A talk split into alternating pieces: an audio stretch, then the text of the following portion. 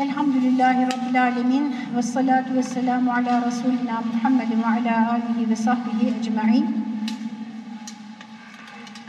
Biliyorsunuz Saffat suresindeyiz hala. Hz. İbrahim'i konuşuyoruz. 75. ayetten 114. ayete kadar olan bölümü işleyeceğiz sizinle. Ve biz 90. ayet-i kerimedeyiz. Hz.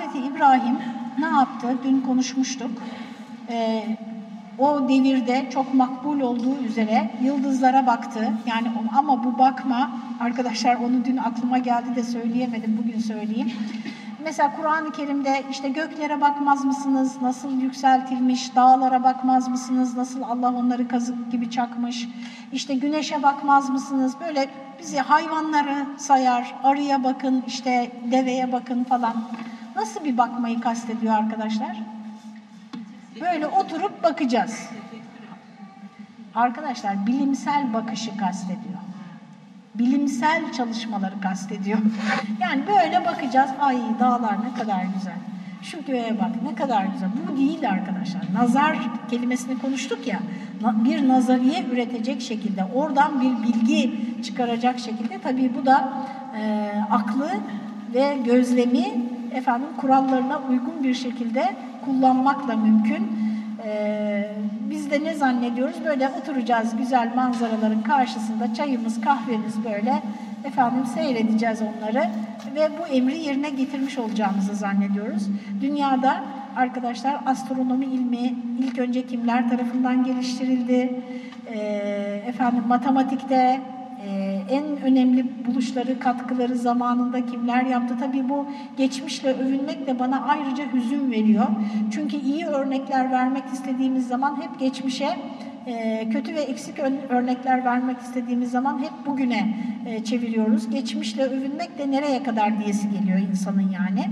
Fakat Müslümanların geçmişimizde baktığımız zaman bilhassa bilim tarihimize baktığımız zaman Müslümanların böyle sadece gökler ne güzel, dağlar ne güzel, Allah'ım senin kudretin ne yüce diyerek e, yetinmediklerine orada bambaşka bir bakış yani inceleyen e, efendim oradan bir bilimsel bilgi üreten bir bakışı kastediyoruz. Burada da Hazreti İbrahim'in bakışı kendi çağının muhtemelen Babil'deki o gök yani yıldızları inceleme ve yıldızların hareketlerine göre bir anlam çıkarma biliminde çok ileriye gitmişlerdi. Efendim Hazreti İbrahim de muhtemelen o bilgileri biliyordu. Böyle baktı hani bakıp galiba ben hastayım demesi mesela yıldızlara bakıp hastalığını söylemesinin ne anlamı var? Ne alaka değil mi? Alaka kurabiliyor musunuz? Yani yıldızlara bakınca galiba ben hastayım. Yani hastayım demek için bedenimize bakmamız gerekmiyor mu? Düşünün bu çıkarımını o halk çok makul gördü ve ondan uzaklaştı. Demek ki ortak bir zemin var aralarında. Bilimsel bilgi açısından ve e, kainata, olaylara bakışları açısından. Bu ortak zemin olmayınca da kimseyle konuşulmuyor. Onu da parantez içinde belirtmiş olayım. Efendim hastayım deyince ne yaptılar? Fetevellev anhu mudbirin arkalarını dönerek başından kaçışı verdiler ayet-i kerime.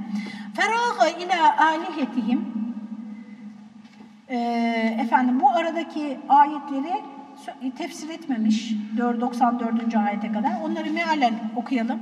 Feraga ila alihetim fekale ela tekulun. Şimdi uzaklaştılar ya Hazreti İbrahim'den. Bir bayram kutlamasına gidiyorlarmış. Putlarla ilgili bir bayrama. Hazreti İbrahim'i de zorla götürmek istemişler. Hazreti rivayetlere göre Hazreti İbrahim de yıldızlara bakarak işte ben hastayım, bende bir hastalık var sanırım diyor. Onlar da onu hemen uzaklaşıyorlar çevresinden yalnız bırakıp kendileri gidiyorlar o bayram yerine. Hazreti İbrahim yalnız kalınca arkadaşlar onların putlarının yanına gidiyor ve konuşuyor onlarla. Hazreti İbrahim'in nasıl diyelim muhatabını sorular sorarak, ona sorular sorarak yaptığı şey üzerinde düşündürttüğünü söylemiştik. Putlara ne soruyor arkadaşlar? Önlerine bir sürü yemekler konmuş putların. Ela te'kulun. Yemiyor musunuz diyor. Yani niye yemiyorsunuz önünüzdeki yemekleri? Ses gelmiyor tabi. Malekum la tantıkun. Ne oldu size? Niye konuşmuyorsunuz diyor. Yani burada şimdi iki ihtimal var arkadaşlar. Ya ironi yapıyor Hazreti İbrahim ya da çok saf. Yani putların konuşmayacağını o topluluktaki herkes biliyor aslında. Yani Hazreti İbrahim o kavmin ne kadar çocukça, ne kadar gelişmemiş, ne kadar ilkel bir inanç sistemi olduğunu onlara göstermek istiyor. Ama bunu önce kendisi bir mizansen olarak e, yapıyor. Feraga aleyhim darben bil yemin ve onlara çok kuvvetli bir şekilde darbe indirdi putlara. فَاَقْبَلُوا اِلَيْهِ يَزِفُّونَ 90 hemen yani putların kırıldığını demek ki biri duydu ya bir çocuk gördü ya birisi gördü. Koşa koşa söyledi onlara. Hemen فَاَقْبَلُوا اِلَيْهِ يَزِفُّونَ Yezifun kelimesi zifaf eder gibi birbirinin içine girerek ona döndüler. Yani böyle kafa göz yararak, böyle birbirlerinin sırtına çıkarak falan koşarak yani öyle büyük bir panik oldular ki putlarımız kırılmış. Hani böyle sakince bir dönme değil yani. Bu arada yalnız Elmalı merhum bir şey söylüyor. Şimdi arkalarını dönüp kaçtılar ya Hazreti İbrahim'den. Hastalıktan, taundan korkmuşlar. Bu ifade ne kadar nüktelidir?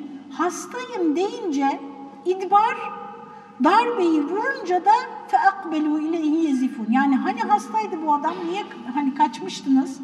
Ama putlarına o darbeyi indirince de birbirlerini çiğneyerek, heh, tam Türkçesi bu, birbirlerini çiğnercesine Hazreti İbrahim'e geri döndüler, hücum ettiler, ikbal göstermeleri, yani bu dönüş şekilleri, mesela Cenab-ı Hak yani şöyle diyebilirdi, Hazreti İbrahim onların putlarını kırdığını duyunca da dönüp geldiler. Öyle deme ha yani öyle demeyip nasıl döndüklerini de haber veriyor. Yani o dönüş şekillerini de söylüyor. Birbirlerini çiğnercesine. Şimdi bu birbirlerini çiğnercesineyi biz de yapıyoruz değil mi arkadaşlar? Biz derken bu camideki kimse yapmaz öyle bir şey. Dışarıdakiler. Yani dış birileri. Böyle bir otobüs beklemişsiniz, beklemişsiniz, metrobüs gelmemiş. Hayatımda iki üç defa bindim. Allah her gün binmek isteyenlere yardım etsin yani. Gelmemiş, gelmemiş, işte geçmiş, gelecek olanlar falan. Sonra bir tane gelmiş. Nasıl biniyoruz? Gayet yol vererek birbirimize değil mi? Yaşlıları öne geçiriyoruz, çocukluları öne geçiriyoruz falan. Bu yezifun yani birbirini çiğnercesine hareket etmenin efendim e, bu şekilde dönmeleri adi insanların ve umumi cemiyetlerin halet ruhiyelerini anlatır Yani onların seviyelerini bize gösterir bu şekilde dönmeleri diyor. Tamam mı arkadaşlar? Ne zaman bir yerde indirim varmış mesela kapıda bekliyor insanlar. Kapılar açılınca ben de videolardan görüyorum. Yoksa oralarda değilim yani sakın aklınıza bir şey gelmesin. Efendim nasıl insanlar hücum ediyorlar? Herhangi bir şeye arkadaşlar. Bu hücum illa bedenen olmayabilir. Bazen böyle fikren birbirimize hücum ederiz. Anlayıp dinlemeden.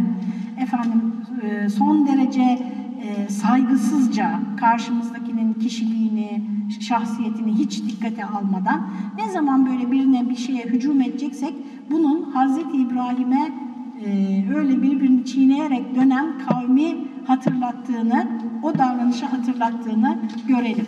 Sonra 101. ayete kadar yine bir açıklaması yok. E, efendim çünkü orada bir konuşma verilecek şimdi. Kale ete'budune ma tenhitun. Siz bu oyduğunuz şeylere mi tapıyorsunuz dedi. Vallahu halakakum ve ma ta'melun. Allah sizi de sizin bu ürettiğiniz şeyleri de bu yaptıklarınızı da Allah yarattı. Şu 95'e bir daha bakayım da yanlış bir şey söylemiş olmayayım. Evet, yonttuğunuz şeyler. قَالُبْنُوا لَهُ بُنْيَانًا فَأَلْقُوهُ fil الْجَحِيمِ Dediler ki, büyük bir bina yapın ve bunu ateşe atın. Tabii başka yerlerde arkadaşlar Kur'an-ı Kerim'de o konuşmanın daha detaylı seyri veriliyor. Burada daha özet geçilmiş. Yani bir adeta bir münazara yaşandı Hazreti İbrahim'le o putperest kavim arasında. İşte hatta e, böyle dün de söyledim ya size böyle bir ara hatta düşünecek gibi oldular hakikaten. Yani ne yapıyoruz biz ya biz gerçekten saçmalıyoruz dediler. Fakat sonra tekrar eski alışkanlıklarına döndüler arkadaşlar. Ee, o toplum psikolojisi, kitle psikolojisi, bunun dışına çıkabilmek her baba yiğidin kârı değildir. Hz. İbrahim'in karakteriyle ilgili, ahlakıyla ilgili ayetleri dün size ayetlerde nasıl anlatıldığını okumuştum. Yani bir insanın bütün toplum bir şeyi yanlış yaparken bir dakika ne yapıyorsunuz bu yanlış demesi ve tek başına bütün eleştirileri göze alarak, dışlanmayı göze alarak hatta e, zulmü, işkenceyi, hapsi, engellenmeyi, kovulmayı, taşlanmayı neyse yani her çağda değişik tepkiler var. Bunları göze alarak o yanlışın karşısında durması çok büyük bir cesaret gerektiriyor. Fakat tamam bunu kabul ediyoruz arkadaşlar. Fakat birisi yanlış bir, yaptığınız yanlış dedi. Bak ben size çok küçük bir örnek vereyim arkadaşlar. Arkadaşlar bu birbirimize yaptığımız ikramların bu kadar abartılması yanlış. Ne yapıyorsunuz siz ya? Birbirimize gidemez olduk. Misafir çağıramaz olduk dedik. Yıllardır diyoruz. Birisi dedi yani bunun yanlış olduğunu. Sen de düşündün evet ya ne yapıyoruz biz dedin. Peki değişiyor muyuz? Değişmiyoruz arkadaşlar çoğumuz. O kalabalığın yaptı ama herkes yapıyor diyoruz. Herkes yapıyor. İşte bugün okuduğumuz ayetlerde de var arkadaşlar. Kıyamet günü birbirlerinden kaçacaklar. Bu birbirlerine tabi olarak hatada devam edenler. Yani kimi taklit ettiysen kıyamet günü kimi taklit ederek yaptıysan ben en basitini örnek veriyorum. Çocuklarımızı yetiştirme biçimimiz, para kazanma biçimimiz, dünya görüşlerimiz yani inanılmaz boyutları var bunun ve bunların tamamında hatta ideolojilerimiz, inançlarımız bile modayla belirleniyor arkadaşlar. Her şeyin modası var. Felsefi modalar var, psikolojik modalar var. Psikolojide de böyle bir an bir şey yükseliyor. Herkes onu yapmaya başlıyor. Efendim eğitimle ilgili modalar var, giyim kuşamla ilgili olduğu gibi. Dolayısıyla o sosyal baskıdan, o toplumsal baskıdan bir dakika ya şu kişi doğru söylüyor demek, o baskıdan kurtulup ve ona tabi olabilmek, o, o gelecek eleştirileri göğüsleyebilmek kolay bir şey değil.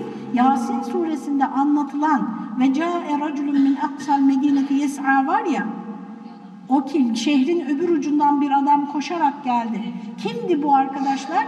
Bu o peygamberlerin, iki peygamberin, nebinin mesajını kabul eden ve onu e, doğru söylüyor bu peygamberler diyen ve bütün toplumu karşısına alan, bunun için bütün toplumu karşısına alan kişiydi ve ne oldu arkadaşlar? Şehit edildi. Şehit edildi. Oracıkta öldürüldü belki de yani. Onun için bu basit bir konu değil. Böyle okuyoruz ee, ama arkadaşlar sürü psikolojisi, sürünün içinde yer almak en garantili yol görünüyor bize. Yani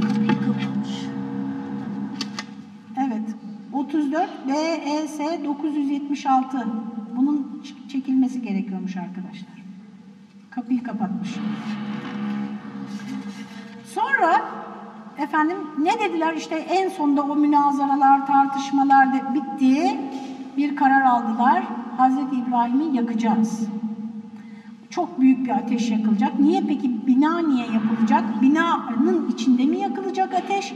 Yoksa hani meşhur rivayete göre ateş o kadar büyük ki yaklaşamıyorlar Hazreti İbrahim'i atmak için. Uzaktan atabilmek için bir mancınık sistemi mi yapılacak? Bir bina yapın ve onu ateşe atın dediler. فَاَرَادُوا bihi keyden Onlar bir tuzak kurmak istediler. Efendim فَجَعَلْنَاهُمُ الْاَسْفَلِينَ Ama biz onları alçalttık. Yani e, yine de bakayım meale. E, biz de tuttuk kendilerini daha alçak düşürdük. Yani o kurdukları tuzağın içine kendileri düştüler. Daha küçük düştüler. Daha sefil oldular. Hazreti İbrahim ateşten kurtuldu. Arkadaşlar tabii o ateşe atılma meselesini ayrıca uzun uzun konuşmak lazım. O anda ne hissetti? İmanı nasıl bir imandı? Yani o kadar aklını kullanan bir peygamber yani akıl yoluyla tar peygamberler içerisinde kendisine henüz tebliğ gelmeden aklını kullanarak çıkarımlar yoluyla e, tevhid inancına ulaşan kişi bu. Hazreti İbrahim tevhid önderi. son derece zeki ve doğru düşünüyor, çok sağlıklı düşünüyor. Bu insan bu aklı kullanarak arkadaşlar ya işte ateşe de atmayalım şimdi kendimizi göz göre göre. Acaba dediklerini yapsak mı diyemez miydi? Böyle bir şeyler bulamaz mıydı? Yani bunların bir cevabı yok tabii. Sadece bir parça olsun empati yapabilmek için biz e, Nuh'un gemisine binmeyeceğiz inşallah. Ateşe de atılmayacağız inşallah yani. Hani böyle afetler, büyük tufanlar falan yaşamayacağız. Ama bunların her birinin kendi hayatımızda sembolik karşılıkları var arkadaşlar. Bazen ateşe atılıyoruz, hak ve hakikat uğruna mesela dedikodu ateşine atılıyoruz.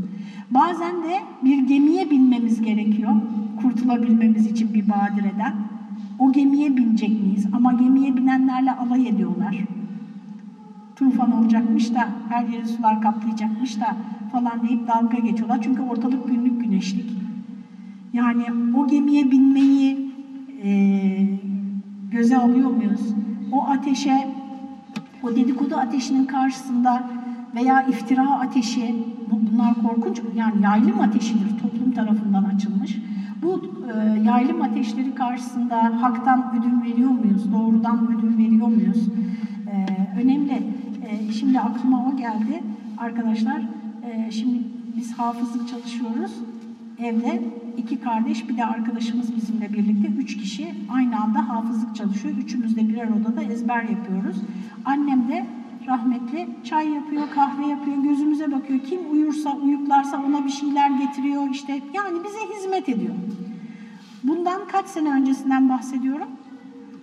40 sene, en az 40 sene öncesinden. 40 sene önce arkadaşlar bir annenin 3 tane genç kıza hizmet etmesi komşuları tarafından nasıl karşılanmıştır? Bütün komşular annemi tefe koydular arkadaşlar. Sen deli misin, işte bilmem ne misin, bunlar sana hizmet etsin, çok işte bunlar çok hayatları boyunca sıkın. Yani onu göze aldığını sonradan ben düşünüyorum. Yani. Bütün hepsine susturarak ve bunları hiç bize getirmeyerek bu eleştirileri. Bize getirmeyerek hem etkisinde kalmıyor hem bize yansıtmıyor. Bu basit bir şey değil. En ufak bir dedikodunuz yapıldığında nasıl etkileniyorsunuz bir düşünün. Yani ben ona örnek verdim. Başka ateşler de var. Mesela ticaret yaparken harama bulaşmama ateşi. Yani haram cayır cayır dolaşıyor. Yani o ateşe bulaşmayacaksın yani. Helal gemisine bineceksin. Yani bunlar hep e, her birinizin hayatında farklı farklı karşılıkları olan büyük imtihanlar. Sonra yani onlar bir tuzak kurmak istediler ama biz onları rezil ettik. Hazreti İbrahim'in bir tavrı var arkadaşlar. Birkaç yerde yine Kur'an-ı Kerim'de bu geçiyor. E, iş bittikten sonra yani artık tebliğ yapılacak bir şey kalmamış. Yani her şey söylenmiş, tartışı bu bütün peygamberlerin hayatında var. Ne yapıyorlar peygamberler arkadaşlar? Hicret ediyorlar. Ale inni zahibun ila rabbi seyehdin. Ben Rabbime gidiyorum. O bana hidayet verecektir. Rabbi hebli minas salihin diye dua ediyor. Rabbim bana salihlerden bir zürriyet nasip et diye dua ediyor. Ee, o sırada yani bu hemen bu olay oldu ve arkasından da hemen bu duayı yaptı zannetmeyin. Belki aradan 50 yıl geçti. Hazreti yani biliyorsunuz kıssalar çok ana noktaları bize anlatır. Ee, 90 yaşlarına doğru Hazreti İbrahim'in rivayetlere göre çocuğu yok. Ondan sonra dua ediyor. Rabbi hebli minas salihin bi gulâmin halim. Biz de onu halim bir oğulla, bir evlatla müjdeledik diyor. Hatta o müjdeleme sırasında da e, kendisi yaşlı, karısı yaşlı, efendim e, melekler o müjdeyi verdiklerinde gülüyor karısı. Yani nasıl yani bizim çocuğumuz mu olacak diyor yani hani o kadar akıl dışı. Allah'ın işine şaşıyor musunuz? Eteceline min emrillahi diyor melekler. Allah'ın işine şaşıyor musunuz? Yani Allah Teala'dan hiçbir zaman umut kesilmez. Ee, istediği zaman, istediği şekilde verir ama vermez de. Şimdi bu vermesi ve vermemesi üzerine bir iki şey daha söyleyeyim arkadaşlar. Ee, Allah Teala'dan umut kesilmez. Evet. Yani her zaman bir açık kapı zihnimizde bırakmalıyız istediğimiz şey için. Fakat bir realite varsa ortada. Yani daha kolay bir örnek vereyim. Çocuk meselesi çok zor bir, bir imtihan, büyük bir şey. Mesela bir realite var ortada. Senin kapasiten bu kadar. Bu sınavı kazanman yani realite olarak imkansız. Tabii Allah isterse her şey olur. O ayrı. Ama dünya şartlarında baktığımızda denemelerde bile vardı öyle bizim e, gençler, ilgilendiğimiz gençlerden. Bir yeri istiyor fakat denemelerde bile yaklaşamamış oranın puanına ama hala orayı istiyor. Ya bak bu belli yani büyük bir hayal kırıklığı yaşayacaksın. Bir gerçek var ortada. Tabii o gün olağanüstü birden zekanın şeyleri açılır, ne bileyim sınav kolay geçer, orayı kimse tercih etmez, sen az soru bile yapsan kazan. O ayrı. Yani mucizevi bir şey olur, o ayrı. Ama görünen bir köy var yani. Arkadaşlar o görünen köyle barışık olmak da Allah'tan razı olmaktır benim kanaatim. Görünen köle yani vücut fiziksel kapasitemiz, sosyal kapasitemiz, efendim zihinsel kapasitemiz, ekonomik kapasitemiz. Yani şimdi çok e, acayip bir örnek olacak camide ama dedim ki kendi kendime ya şu Sakura e, zamanı ben de bir Japonya'ya gitsem mi yani bir kere ne olacak? Bütün turlara baktım arkadaşlar. Yanından bile geçemem. Dedim ki boş ver Balta Limanı'nda Japon bahçesi var oraya git dedim sen. Türkiye'de de Erguvanlar var Boğaz'da da oraya git bak. Yani köyünde kiraz ağacı görmek istiyorsan köyüne git ne bileyim yani. Ama insanın bir kapasitesi var ve o kapasitenin dışına çok fazla, çok üstüne zorlamak işte o gerçekçi değil. Oradan hep düşeceksin, hep sukultu hayale uğrayacaksın. Ve bir de ne olacak arkadaşlar? Yapabileceklerini de yapamaz olacaksın.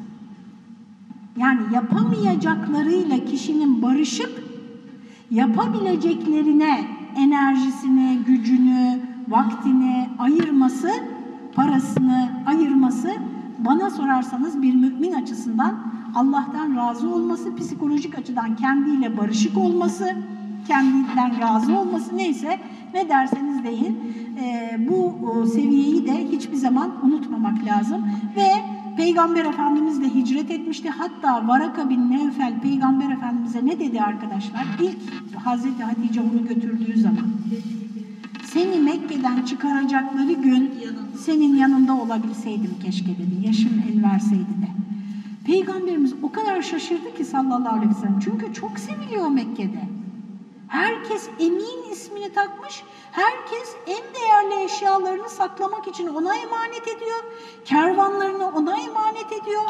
Çok mutlu bir hayatı var. Dedi ki beni çıkaracaklar mı Mekke'den?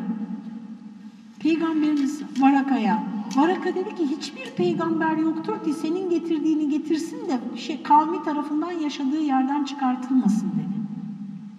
Bu hicret meselesi de ayrıca konuşulmaya değerdir ama böyle yaparsak bu tefsir ilerlemez. Arkadaşlar hicret illa bir ülkeden başka ülkeye gitmek değil, bazen bir odadan öbür odaya gitmek de hicrettir. Yani bu odada Allah'ın razı olmadığı şeyler yapılıyor. Engel olamıyorum. Efendim gücüm yetmiyor, yaptım, denedim, olmuyor. O zaman ortak da olmamak için diğer odaya gitmek, mutfağa gitmek, işte ne bileyim kendimize iş uydurmak çeşitli e, şekillerde o da bir hicrettir.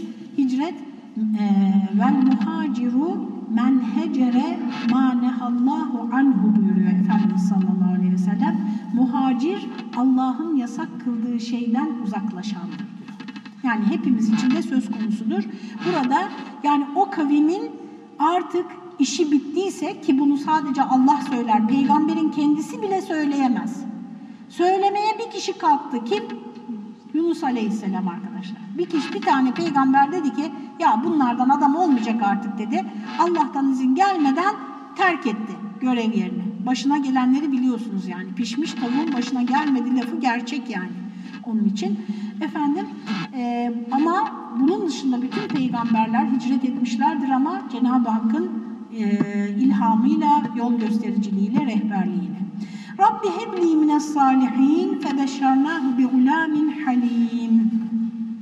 Rabbim bana salihlerden bir evlat nasip et diye dua etti ve biz de onu halim bir evlatla müjdeledik diyor. Halim arkadaşlar Cenab-ı Hakk'ın esmasındandır biliyorsunuz. Ee, Allah'ın sıfatlarındandır yani. Ama insanlara da sıfat olduğunu buradan görüyoruz. Var böyle sıfatlar. Peygamber Efendimiz mesela Rauf ve Rahim sıfatlarıyla zikrediliyor Tevbe suresinde. Ee, bu sıfatlar, bazı sıfatlar insanlar içinde söylenebilir. Başına abd gelmesi de gerekmez. Rauf ismi verilmiştir mesela Osmanlı döneminden itibaren. Ama bazıları abd olmadan olmaz. Mesela işte Rahman ismi. Rahman tek başına hiç kimseye verilmez. Neyse onlar, oralarda ihtilaflar var. Oralara girmeyelim. Ee, Halim'in ne olduğunu konuşalım. Halim bizim dilimizde Halim Selim'le de birleşiyor. Halim Selim. Yani çok uslu, çok böyle sorun çıkarmayan, yumuşak huylu. Bununla e, sadece sınırlandırılmış. Anlam daralmasına uğramış. Evet usluluk da var ama Halim'in arkadaşlar tam karşılığı aslında e, nasıl diyelim ileri görüşlü, kendine hakim, dürtüsel davranmayan, son derece otokontrolü yüksek, yüksek ahlaklı demek. Ve akıllı demek. Halim akıl yerine kullanılmış. Mesela eski Arapçada, cahiliye dönemi Arapçasında halim sıfatı akıllı insanlar için söylenmiş. Böyle ileri görüşlü, herkesin göremediğini gören, herkesin bilemediğini bilen e, kişiler için kullanılmış ve cahilin zıttı olarak kullanılmış. Cahil de bilgisiz kişi demek değil, nerede nasıl davranacağını bilmeyen kişi. Yani dürtüsel davranan, aklına istediği gibi hareket eden, e, to, kuralları dikkate almayan, kendine hakim olmayan, kendini kontrol etmeyen demek. Bu kendine hakim olma kelime, e, tabiri kaç defa geçti konuşmamın içinde bakın. Ahmet Hamdi Akseki arkadaşlar okuyoruz biz ahlak okumalarında. Diğer taraftan da Jules Payot'un İrade Terbiyesi diye bir kitabı var. Tavsiye etmiyorum. Zor bir kitap yani. Şey tercümesi çok kötü. Neyse iyi tercümeleri de varmış. Bilmiyorum ben hepsine bakmadım. Ee, ikisinin de ortak yönü arkadaşlar bütün yani sizin bir insanın iradesini güçlendirmekten amacı nedir? Bir insanın ahlakı, ahlaki meziyetleri kazanmaya çalışmaktan amacı nedir? Yani hem İslam ahlakı açısından hem modern pedagoji, psikoloji açısından baktığımızda ikisinin ortak noktası arkadaşlar bütün bunlardan amaç kişinin kendisine hakim olmasıdır. Dürtülerini kontrol edecek, hayallerini, her şeyini, e, hedefleri olacak, e, iradesini ve bütün kapasitesini o hedefler doğrultusunda kullanacak. Esen rüzgara göre hareket etmeyecek. Kızdırıldığı zaman kızan, üzüldüğü, birisi onu üzdüğü zaman üzülen, birisi ona bağırınca bağıran kişi halim kişi değildir arkadaşlar. Bu reaksiyoner kişidir. Reaksiyoner, tepkisel yani. Nasıl bir etki görürse ona göre tepki verir. Biz de onu gula, bir gulamı halim ile müjdeledik. Bu uslu oğul İsmail Aleyhisselam'dır. İshak'ı tebşir bundan sonra ayrıca söylenecek. Felemma belaga ma'ahu sa'iye ne zaman ki beraberinde koşmak. Bu sa'i koşup oynamak diye bazıları anlıyor. 5-6 yaş falan diyorlar o yüzden Hazreti İsmail için. Ama sa'ide var olan çalışmak, gayret anlamını da demek ki dikkate almış Elmalı merhum. Yani babasıyla birlikte iş görecek çağa geldi. Yalnız bu iş görme çağı bizde kaç arkadaşlar şimdi? 30. Yani o da böyle biraz yatışmışsa hani gençlik, delikanlılık falan geçmişse belki babanın bir işin ucundan tutar. Arkadaşlar Anadolu'da ben bunu kendi gözlerimle gördüm. Ee, bir erkek veya kız fark etmez bir çocuğun anne babasıyla iş tutma yaşı 7-8. 5 bile olabilir. Bakın örnek vereceğim size. Köye gittik. Ta, ne zaman bu? 33 sene önce. Tam 33 sene olmuş. Köye gittik Karadeniz'de. Ondan sonra benim bebeğim var. Yeni gelinim. Dedim ki erken kalkayım. Hani ayıp olmasın. Karadeniz'de geliniz ya. Bak Asuman nasıl bakıyor. Efendim arkadaşlar kendimce güya erken kalktım. Kaçtı bilmiyorum. Bir baktım ki evin hanımı çoktan gitmiş zaten. ahır var, o tarlalar var, inekler var falan. Gitmiş. Yedi tane çocuğu vardı arkadaşlar. En büyük kız 9 yaşında. Yedi çocuk nasıl oluyor? İki tane ikizi vardı.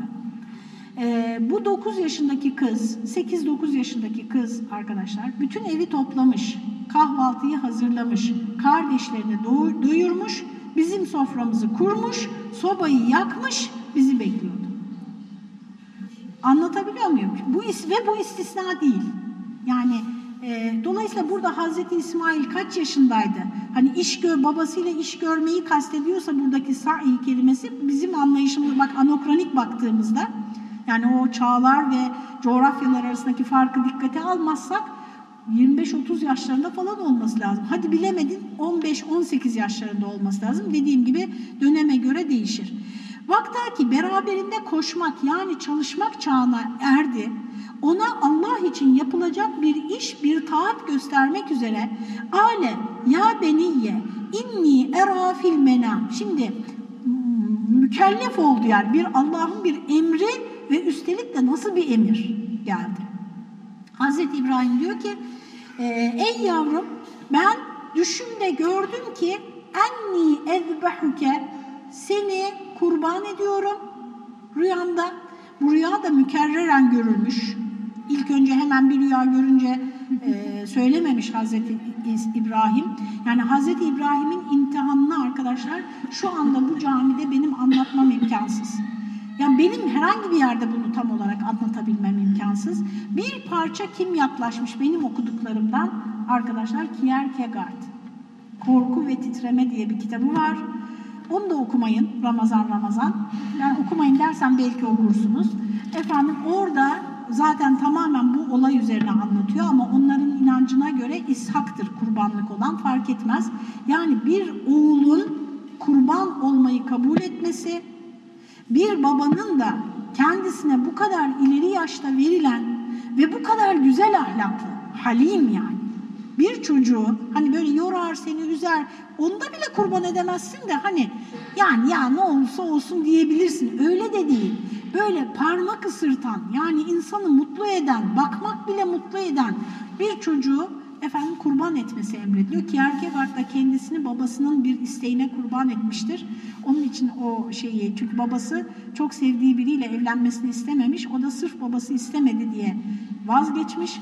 Onun üzerine oradaki özdeşleşme çok müthiştir yani kendisini Hazreti e, İbrahim'le ve İsmail'le babasıyla ilişkisini ona benzetir. Orada söylediği bir cümle var arkadaşlar beni çok etkiliyor. Şimdi bu kurban etme hadisesi biliyorsunuz kurban etmekle sonuçlanmadı. Ee, Allah Teala onları son ana kadar denedi.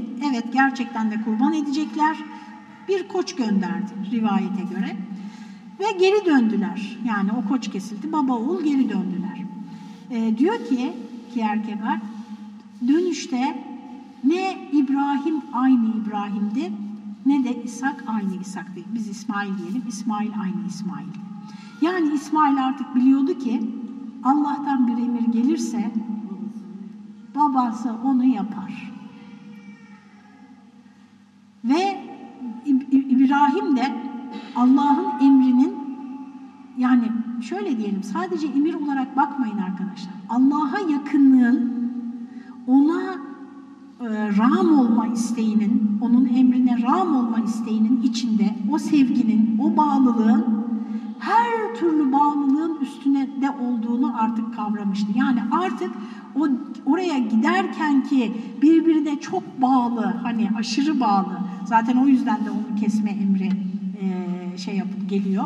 Çünkü Allah Teala arkadaşlar insanın kalbinde mümin kulunun. Ötekiler umurunda değildir.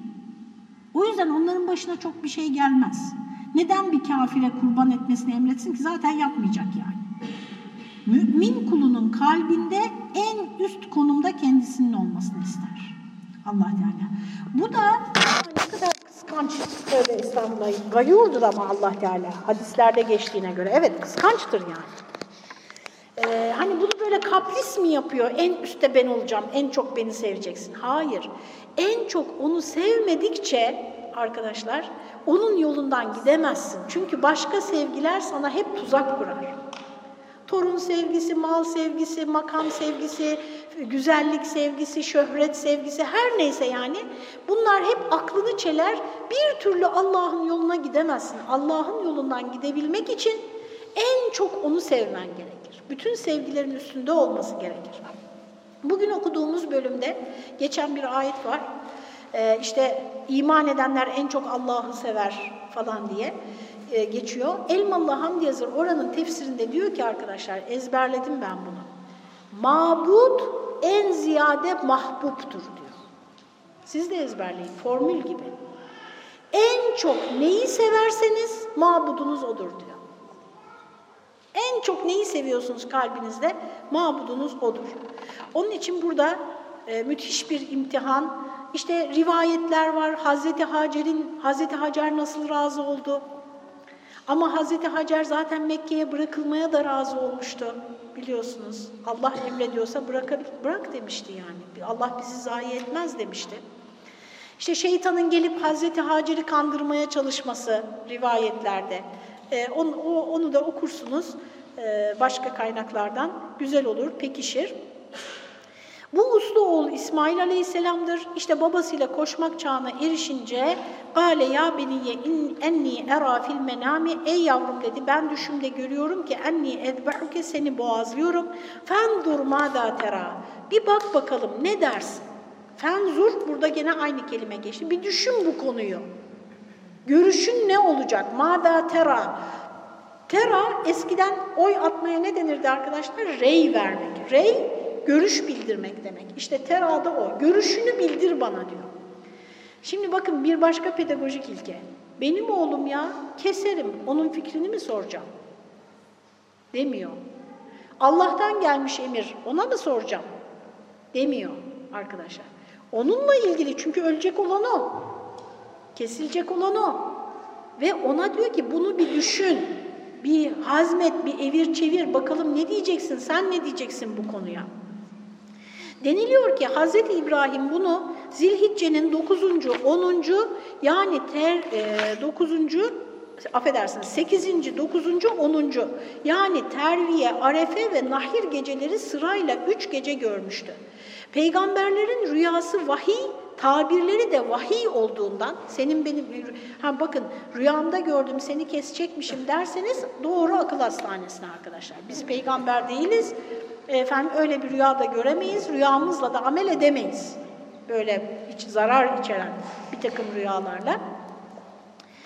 Ee, Hz. İbrahim böyle görmüş ve böyle tabir eylemiş ve binaenaleyh böyle vahiy almış olmakla bu bu konu yani kurban etmesi icrası vacip bir emri hak olmuş oluyordu. Bunun üzerine yani bir defa Allah'tan gelen bir emir bu. Bunun üzerine onu cebren icraya kalkışmayıp evvela sureti icrasını müşavere etmek. Yani ne yapacağız? Nasıl yapacağız bunu? Sen de bir düşün. Ben bana böyle bir emir geldi diyor. Üzere böyle reyini sorarak tebliğ eyledi ki bununla ilk önce onun itaat ve inkiyat ile ecru sevaba nailiyetini temin etmek istedi. Şimdi arkadaşlar Gerçi artık günümüzde o baskılar da kalmadı da. Yani çocuğa örtüneceksin, örtünüyor. Namaza başlayacaksın, işte kılacaksın bizimle, kalk, kılıyor, geliyor, cemaatle kılınıyor falan. Yani arkadaşlar fikri bir hazırlık yok, itikadi bir hazırlık yok. Neden biz bunu yapıyoruz bir açıklama yok. Hele de böyle bir e, dönemde arkadaşlar. Ondan sonra kendi şahsiyetini kazandığı ilk anda bunları bırakıyor. Eğer o arada şeyi, mesela bak ben de zorla başladım, söyleyeyim size. Bunların hepsine ben de zorla başladım. Ama bizi e, bunları neden yaptığımızı öğrenecek şekilde eğitim aldırdılar yani.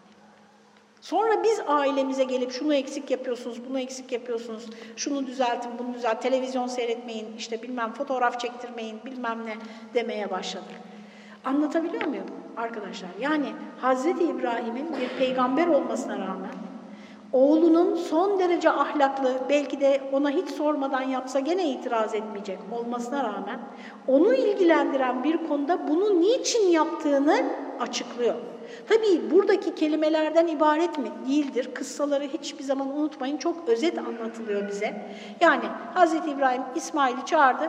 Rüyamda gördüm, seni kurban ediyorum. Bir düşün bakalım ne diyorsun? Bu kadar. Değildir muhtemelen. Yani daha uzun bir konuşmadır bu. Ama bize konuşmanın ana fikri aktarılıyor.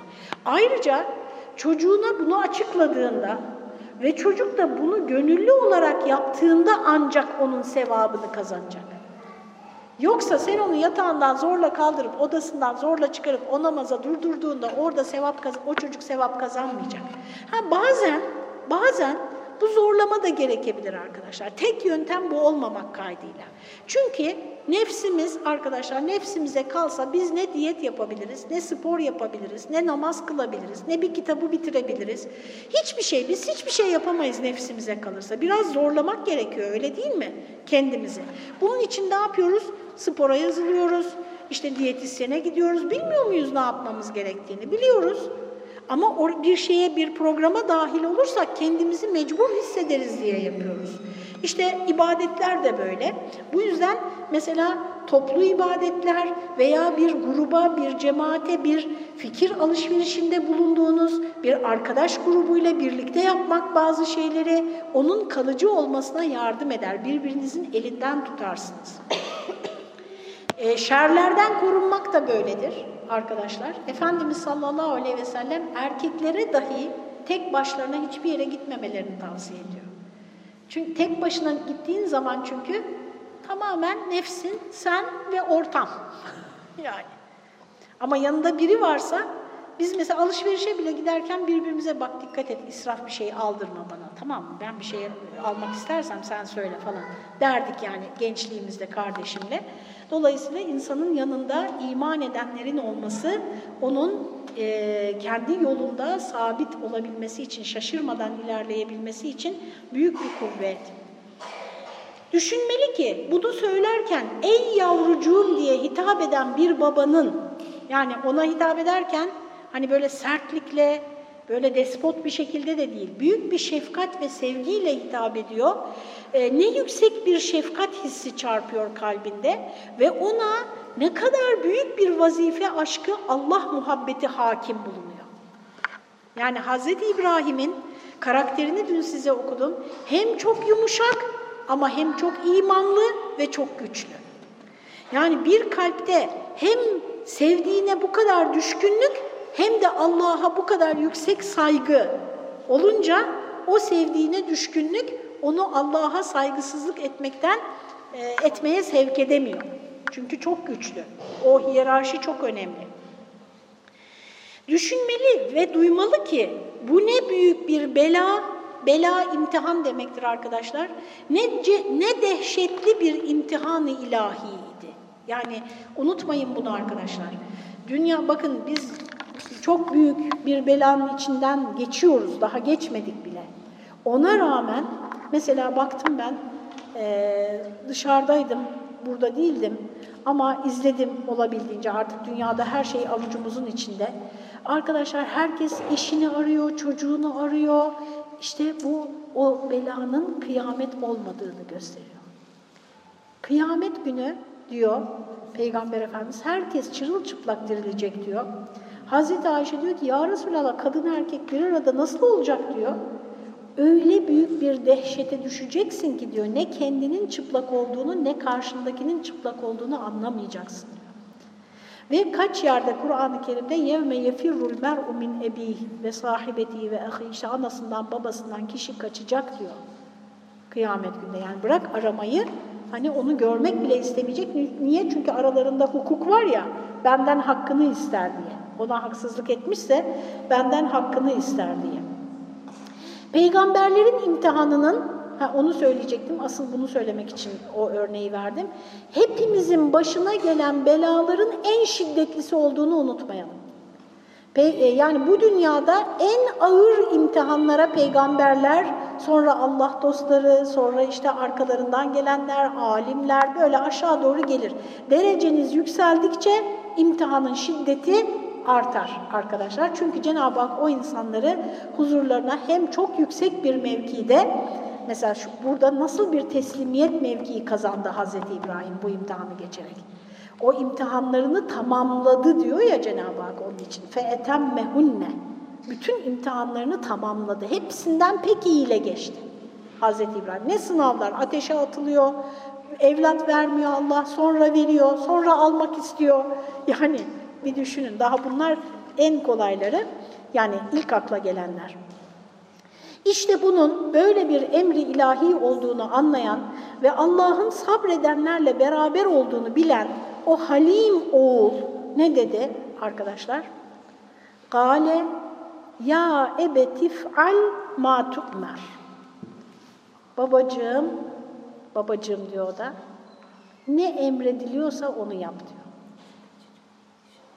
Yani nasıl yetiştirdin bunu ya? Nasıl yetiştirdin? Sonra da seteciduni inşaallahu mines sabirin beni inşallah sabredenlerden bulacaksın. Yani dayanıklı davranacağım, ağlayıp sızlayarak senin hani şefkatini zorlamayacağım, seni böyle vazgeçirecek şekilde konuşmayacağım, sana hani böyle zorluk çıkarmayacağım, dayanacağım, dişimi sıkacağım, beraber bunu yapacağız diyor. Efendim burada kalalım. Ee, tam işte yatırıyor Hazreti İsmail'i kesmek için. Orayı inşallah yarın devam ederiz. Ee, Cenab-ı Hak'tan hepimiz için böyle imtihanlar değil ama kendi küçük imtihanlarımızda Hazreti İbrahim gibi, Hazreti İsmail gibi teslimiyet ve güzel netice dileyelim. Allah'a emanet olun.